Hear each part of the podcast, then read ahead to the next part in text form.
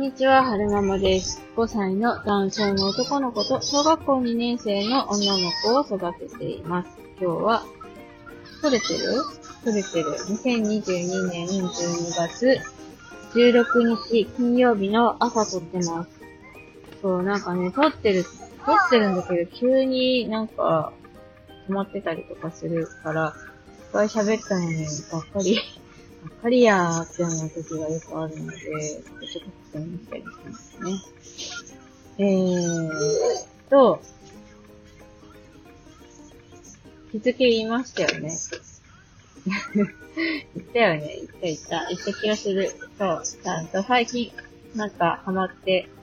見ている精神科医の先生のお話をしたいなって思うんですけれども、どっちから喋ろうかな。もうそっちの話をしよう。昨日見てた動画は、何のタイトルだったかなちょっと忘れてしまったんですけど、昨日でもツイッターで、そうなのかって言ってシェアしたので、えっと、気になる方は私のツイッターに飛んでいただけたらいいかなとは思うんですけれども、この先生は昨日お話しされていたのは、喋らないと自律自律神経が乱れるんですって。だから、なるべく喋った方がいいよって。あ、そうそうそう。言語化がうまくできない人？言語化がうまくできない人はどうやったらできるようになるかっていうことについてお話しされてる動画だったんですけれども、喋らないと自律神経が乱れていってしまうんですって。だから、なるべく喋って自分の、えー、思ってることを言語化できる、するような練習をね、えー、場数を踏んで、これを喋ったら、うんと、相手に響いて、これを喋ったら炎上しちゃうとか、こういうトライアンドエラーを繰り返していって、えー、喋るね、自分の言葉、自分の思いを言語化する練習をしていく必要があるんだっていう話をしていらっしゃったんですけれども、で、ただ喋るだけじゃなくて、できれば相手がいるといいんだけれども、そこはね、すごく難しいところで、えー、そういう言語化するのが苦手な方の、えー、お話しする相手としては、できればね、あの、なんでしょうね、ポジティブな方、で、その、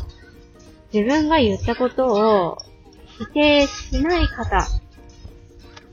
あ、そうなんだねって強調、共感してくれる方、傾聴してくれる方、そういうのが上手な方とお話しした方が、あ、混んでる。混んでるよ、はるくん。今日着くの多分遅くなるね。まあ、いっか。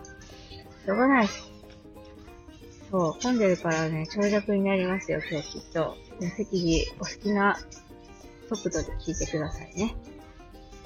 そう、だから、その先生がおっしゃってたのは、喋った方が自律神経整うよっていうのと、喋る相手は選んだ方がいいよ。できれば、共感してくれたり、する、傾聴するのが上手な方にお話しするのが本当はいいよねっていうお話をされていました。で、うんと、ここ数日、ココロナで休む前からの撮ってるものたくさんあったんですけど、気持ちが下がってたからなのか、なんか配信する勇気がなくて配信してなかったですよ。そう。なんかこう、私が言ったことで、うんと、傷ついてしまったりとか、ネガティブな感情が湧いてしまったりとか、怒りの感情が湧いてしまったりとかする方がいらっしゃったら、あの、悲しいなと思って、配信はしてなかったんですよね。取り食べたものはたくさんあるんですけども。でもなんか、ここ数日間でちょっと吹っ切れ、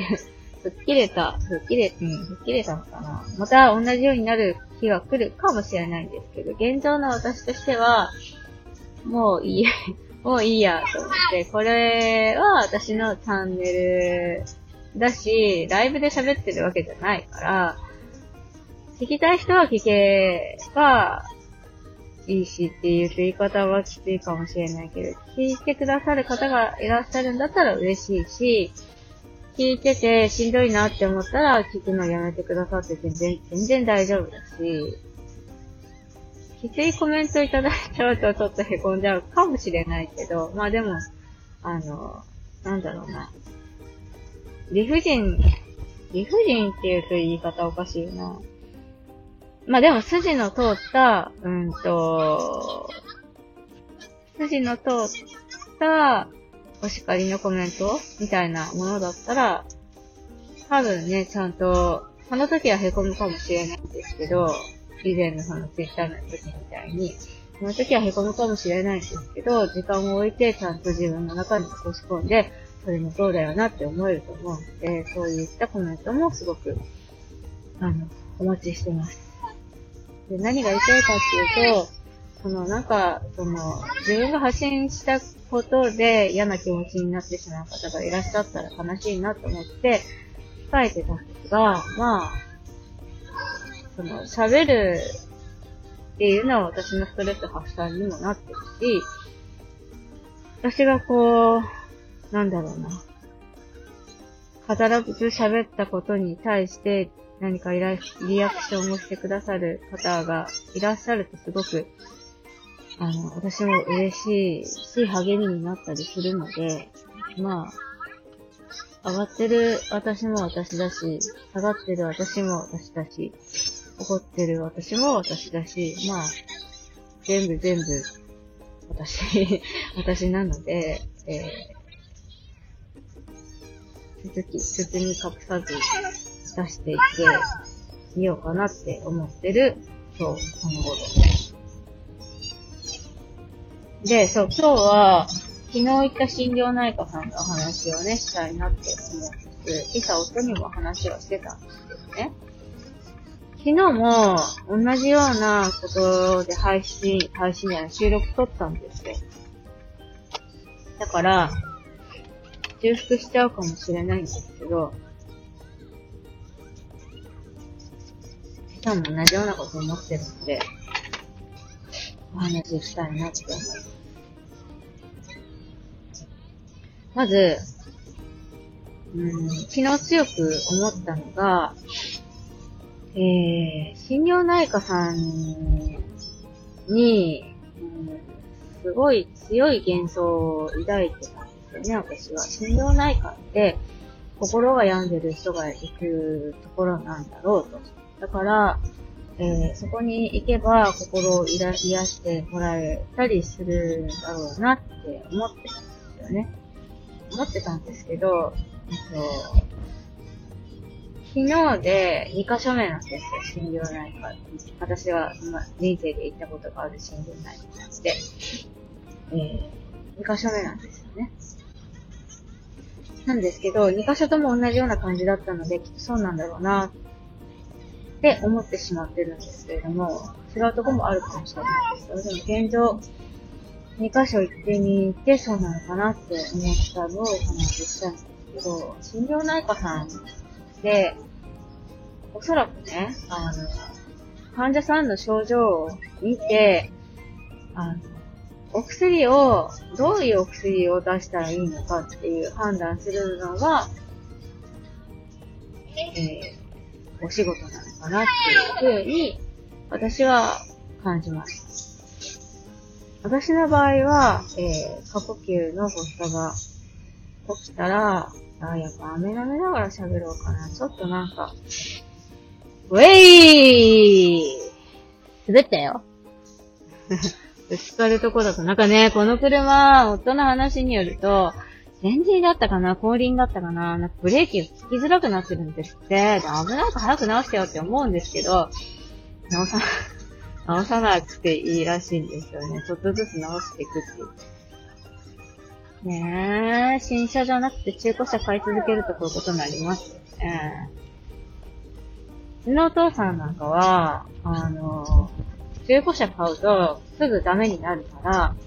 高いお金払ってでもいいから、新車を買って長く乗り続ける方がいいっていう考え方私はその考え方に、あの、共感してて、それをごもっともだなって思ってるね。でも夫は、えー、自分で直せるって思ってるところが終わりのようなので、安い車を買って短期間で乗り回すっていう考え方ですね。でもね、結果ね、その安い車買って、この何回も不調が起きてるんだから、やっぱりね、うちのお父さんが言うように高いお金を払って新車買って長く乗った方が全然いいよねって思ってるんですけど、言わない、言ってないです、うちの人には。言うと喧嘩になるから、ああ、そうなんですね。あなたはそういう考え方なんね、とって言ってましたよね。で、飴を舐めましたね。そう、取ったのは、レモンの飴です。ページはレモン、後ろにはオレンジって書いてるレモンですね。舐め舐めながらお花ひげなと。ねえそう、心療内科さんってお薬を出すのが、あの、目的の病院なんだなって感じたんだっていうお話ですね。うん、お薬を、この患者さんにはどんなお薬が適切なのかなって考えてお薬を出す人と、あと、その、この患者さんは思考がこんがらがってるから、が、うーん、特性なんて言うんでしょうね。その私みたいに不安症だ、不安障害があったとか、物忘れがひどいとか、鈍感すぎるとか、人ってそれぞれ特性が、えー、どんな方もあると思うんですよね。健常な人も、発達障害の人も、少なからずあると思うんですけども、そういう特性を、えー、適切に見抜いて、適切な話術で、えー、上手にその、カウンセリングして、えー、なんだろうな、えその人の気持ちを引き出してあげたりとか、その人が言語化できてないものを言語化してあげたりとか、する期間はまた別なんだなって、心療内科さんとはまた別にあるんだろうなっていうのを感じました。私が行ったことがある心療内科さんにはカウンセラーがいらっしゃらなくて、えー、基本先生、基本ってか、うん、どっちもね、先生が話を聞いてくださってお薬を処方するっていうパターンの心療内科さんだったんですけれども、行ったことないのでわからないんですが、おそらく、その、心療内科の先生っていうのは、お薬、その患者さんを見て、えー、どの薬が合うのかって言って薬を選ぶのが得意な方。で、一方、カウンセラーっていうのは、きっと、そういう患者さんと、を、話術で上手にお話しして、あの、思考をまとめてあげたりとか、言語化してあげたりとか、そういう、マインドを整えてあげたりとか、そういうことをしてくださるのがカウンセラーさんなのかなっっていうふうに今のところは思ってます。カウンセリング受けたことないんでわかんないんですけど、実際違うかもしれないんですが、えー、現状として私はそういうふうに今は思ってますね。で、昨日感じたことはあって、夫にもお話ししたんですけど、まあ、昨日行った心療内科さんは初めましての心療内科さんだったんですよ。いつも行ってて、いつも言ってるっていうか、一番最後に行ったのは7月なんですけれども、今、過呼吸が起きてしまった時に、飲んでるお薬を出してもらった、一番最初に行った心療内科さんには、今回のコロナので、で、かけた救急の電話で、あの、私の方が 勝手に深々と傷ついてしまったので、先生のね、言ってることはすごく当然なことになるのかもしれないんですけれども、私の方としては傷ついてしまったので、もうちょっとあそこの先生のことには行きたくないなと思って、今回新しい病院に行くことにしたんですよね。で、まず、経緯とか、不安障害だって言われたんだとか、いうのをお話しして、昨日の配信でも撮った、喋ったんですけれども、まあ、結果としては、えー、呼吸が起きてしまった時に、豚骨の薬を飲めば落ち着くのであれば、それでいいんじゃないって。しばらくそれでやってみたらいいんじゃない。時が経てば、その薬飲む回数も減ってくると思うよって言われて、あ、そうか。って思って、まずお薬をって帰ってきたんですよね。昨日も話したんですけれども、あの、新しい心療内科に行って気持ちがすっきりして帰ってこれるかなっていう期待があったんですが、えー、かなりもやって帰ってきたんですよ。何もやってんだろうなーってぼんやりずっと考えてたんですけど、あの、一番最初の心療内科さんにも同じようなことを言われたんですけど、まずね、過呼吸で死ぬことはないから大丈夫。あの、不安障害がある人って、やっぱり心配性だから、いろいろ考えすぎちゃう。で、あの考えすぎて、過呼吸になって苦しいかもしれないけど、それは、え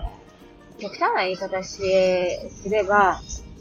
勘違いだし、バカみたいなことだから、そう。バカみたいなことだからっていうワードを使ったんですよ、その先生。そうバカみたいなことだから、えー、過呼吸では死ぬことはないから大丈夫。そんな考えすぎるなって言われたんですね。わかって、そう、わかってんの。知ってるんですよ。私、過呼吸で死ぬことはないってわかってるんです。知ってるんです、先生。申し訳ないけど、わかってるんです、私。そう。過呼吸が起きた時に、あのー、息苦しくなって、死ぬんじゃないかって思ってしまった経験があったので、そのー、現実、事実と感情を分けなければならないと思って、血中酸素濃度が測れるアップルウォッチを買い、簡易的に測れるその指でパクってやって測れる、あの、機械あるじゃないですか。血中酸素飽和濃度測れるやつ、SPO2 測れるやつ。あれ買ったんです。安心するために。自分の心を安心させるために。買ったんです。そう。買ったの。で、今回ね、その、呼吸が苦しくなって、過呼吸起きてる時に、測ったの。どっちも。アプルウォッチでも測ったし、そっちでも測ったんですよ。で、血中酸素飽和濃度は、低くなかった。一番低い時で96。でも、97とか。苦しくても100の時になったし。あ、だから、あ、呼吸はできてんだなっていう風な理解はできてました。頭の中で。で、お風呂で過呼吸起きた時も、まず一番最初に見たのは、爪。爪見ましたね。過呼吸が起きて、本当に心肺機能に問題があって、シアノーゼが起こってるんだとしたら、爪が紫色になるはずだと思ったんで、まず最初に爪を見ました。爪を見たけど、普通の色だったから、苦しいけど、これ過呼吸であって、本当に息が吸えてないわけじゃないんだろうな、っていうのは、頭では理解してた。そう。頭では理解してるんですけど、頭では理解したからといって、呼吸が整うわけじゃないんですよ。不安障害の人って。てかはわかんない。別の他の人もそうかもしれないけど、まず過呼吸が起きてる時って、あの、大丈夫ですよ。呼吸、心肺機能には問題ないですよ。とか、血中酸素飽和濃度問題ないから大丈夫ですよ。心肺機能に問題ないですよって。いくら言われたところで、わかってるけど、もう過呼吸になってしまってる時には、現状としては、苦しいんですよ、本人は。息苦しいの、息が浅くて。だから、やれることとすれば、お薬を飲んで、落ち着いてくるのを待つか、でね、待ってる間も、あの、声のかけ方ってすごく大事で、大丈夫ですよ。心配いらないですよ。不安でしたね。苦しいですね。でも大丈夫ですよ。ゆっくり息してくださいね。お薬飲みましたか？お薬飲んだんですね。もうちょっとで、もうちょっとで効いてくると思うので、少し頑張りましょう。頑張ったら頑張るって言っちゃいけないな。まあもうすぐで消えてくると思いますよ。とか、横になって目を閉じてゆっくり息を吸いましょうね。とか、吸って、吐いて、とか、呼吸をね、整えるために、呼吸のペースをただ掴む、手をね、してあげたりとか、さすり方も大事。焦ってる時に、さすさすさすさすすると、さすり方が早いと余計焦っちゃうから、呼吸を整えさせるためにも、ゆっくりさせるのが大事だと思います。ゆっくり。吸って、吐いて、みたいなのが、深く、その、落ち着いた呼吸法をするのが大事だと思うので、それと同じペースでさせてあげるのが大事だと思います。うちの夫の場合今回、あの、やり方知らないから、さっさすさっさす、さっさすさっさす、早いペースでさせてたんですけど、それやると気持ちが焦ってきちゃうから、ダメなの。ゆっくりさせた方がいいですね。ゆっくり。ゆっくりさせて、大丈夫だよ。そばにいるからね。もうすぐ落ち着いてくるからね。お薬も飲んだよ。大丈夫。ゆっくり息をしようね。大丈夫だよ。って大丈夫。大丈夫。で、繰り返し、落ち着いてくるまで、声をかけてあげるのが、大事だなってで、今回は、私は思います。で、昨日も話したんですけど、夫はね、そういう声かけの仕方ができない人だから、分かってる。そう、何回も経験してるから、大丈夫ってこの人は言えない人って分かってるから、私の方からいつもね、あえて、言う、言う、言う、ようにしてるんです。ごめんね、大丈夫って言ってって。大丈夫って言ってって、で、大丈夫って、大丈夫ーって、2、3回は言うんですよ。でもね、パッて寝て寝てんの。寝てんの、そう、夜中だから過呼吸起きるのって言っても、夜中だから、眠いから、寝るんですよ。大丈夫って言いながら。そうすると、不安がね、加速するんですよ、私の。うわ、この人、この人寝ながら大丈夫って私に言われ、言ってって言われたから言ってる。めんどくさそうに、めんどくせえなって思いながら、さすって大丈夫って言ってって言ってから言ってるんだろうなって思ってないかもしれないけど思っちゃうんですよ。めんどくさい人ですよね。本当に。本当に。でもね、そう思っちゃう。だからね、不安がね、加速するんですよ。だから、なるべくね、もし周りの方にそういう方がいらっしゃるようであれば、辛いと思いますよ、声かける方も。引きずられそうになって。辛いと思うけど、なんとかね、あの、仮面をかぶって 仮面をかぶって、あなたのこと心配してますよっていう仮面をかぶって、大丈夫大丈夫ですよ。ゆっくり息してくださいね。大丈夫だよ。もうすぐ良くなるからね。って声かけてほしいなって思いますね。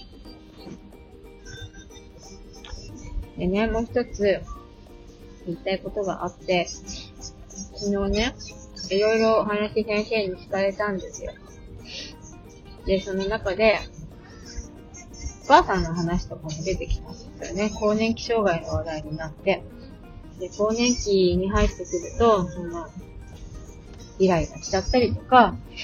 不安が増えてきたりとか、そういうのがあるよって。で、自分の母親と同じパターンを辿るケースがあるから、自分の母親が更年期の時どうだったか聞いてみたらいいと思いますよって言われたんですよね。で、私が答えたのが、えー、うちのお母さんの更年期の時と、おそらくお父さんが癌にかかって死んだ時が、亡くなった時が、多分ね、同じぐらいだと思うんですよ。もっと前に来てたのかもしれないんですけど。だから、うちのお父さん亡くなってから、うちのお母さん気がおかしくなって、双極性感情障害発症しちゃってるから、うんと、そう、更年期障害、その、その状態が更年期障害なのか、あと、かん、消極性感情障害なのかわからないってお伝えしたんですよね。んで、その、春ママさんはね、双極性感、お母さんの双極性感情障害が、お父さんが亡くなってから発症したっておっしゃってますけれども、お父さんいくつに、どのぐらい前に亡くなったんですかって言って、お父30ぐらいの時だから、14年ぐらいは経ってますって言ったんですよ。で、うちのお母さんが70ちょっと過ぎだから、こう、そういう双極性感情障害が、その、年取ってから発症するってあんまないと思うんですよ。お前もそういうのなかったんですかって聞かれて。で、私の記憶の中、私の知ってるお母さんはそういうお母さんではないです。ただ、おばさんからそういう毛があったっていう話は聞その、聞いたことはあります。そうなんですね。っていう話になって。で、その、でもそういうのって、双極性感情障害じゃなくて、もしかしたら、地方の一種で現れてることもある可能性がありますよって、一回脳波、脳とレントゲン取った方がいいんじゃないですかみたいなこと言われたんですよ。また不安障害だって言ってんのに不安を加速させるようなって言わないでよ、先生。また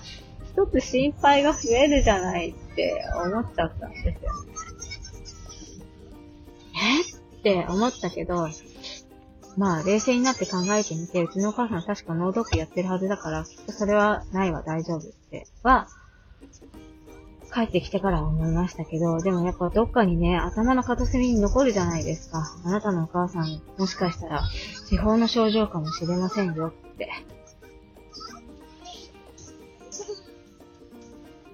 お母さんの症状と私の症状は別物だし、不安障害があるって言ってる患者さんに安易に不安を煽るようなことを言うのはどうなのって どうなのって言っちゃうと、聞く人によっては、わあ、この人はモンスターだわって思うかもしれないんですけど、思っちゃったんですよね、私は。でも、今でも頭の片隅に引っかかってますよ。うちのお母さんの地方があるかもしれない。引っかかってますけど、でもちゃんと冷静になれる自分もいるから、大丈夫。うちのお母さんはノードってやってるから、多分大丈夫。ヘルパーさんも来てるし、交換さんもついてるし、多分、大丈夫。一人で生活できてるし、今のところ。いろんな人に助けてもらいながら、いろんな人に助けてもらいながら一人で生きてれる、生きてるから、まだ大丈夫って思える自分がいますね。だから、その、過呼吸の発作はね、お薬でコントロールできるんですよ。でもその、不安になりすぎないための思考の持ち方っていうのは、やっぱりね、トレーニングしていく必要があると思うんです。だから、そのトレーニングの仕方をどうするかが、この先の課題だなって私の中で思っていて、まあ本を読むでもいいでしょうし、昨日も話したけど、昨日も話したんですけど、本を読むとか、YouTube で勉強するとか、ボイシーで話してる人がいるかもしれないから、ボイシーで探してみるとか、えー、スタイフで話してる人がいるかもしれないから、スタイフで聞いてみるとか、えー、こうやって私が喋ることによって、どなたか知ってる人が助言してくれるかもしれないし、とにかく、諦めずに、探し続けることそれが、私の課題だなと思って、そう、諦めない。諦めない。そう、諦めずに、探すこと。探せば見つかる。から、大丈夫と、思ってますよ というお話でした。今日は思いの丈を喋ってみましたが、ちょっとね、あの、人によっては、え、なんだろうな、気持ちが引きずられてしまったりとか、えーいう方がいらっしゃるかも、いらっしゃったかもしれないんですけれども、えー、お付き合いしていただいて、聞いていただいて、本当に本当にありがとうございました。それでは、また。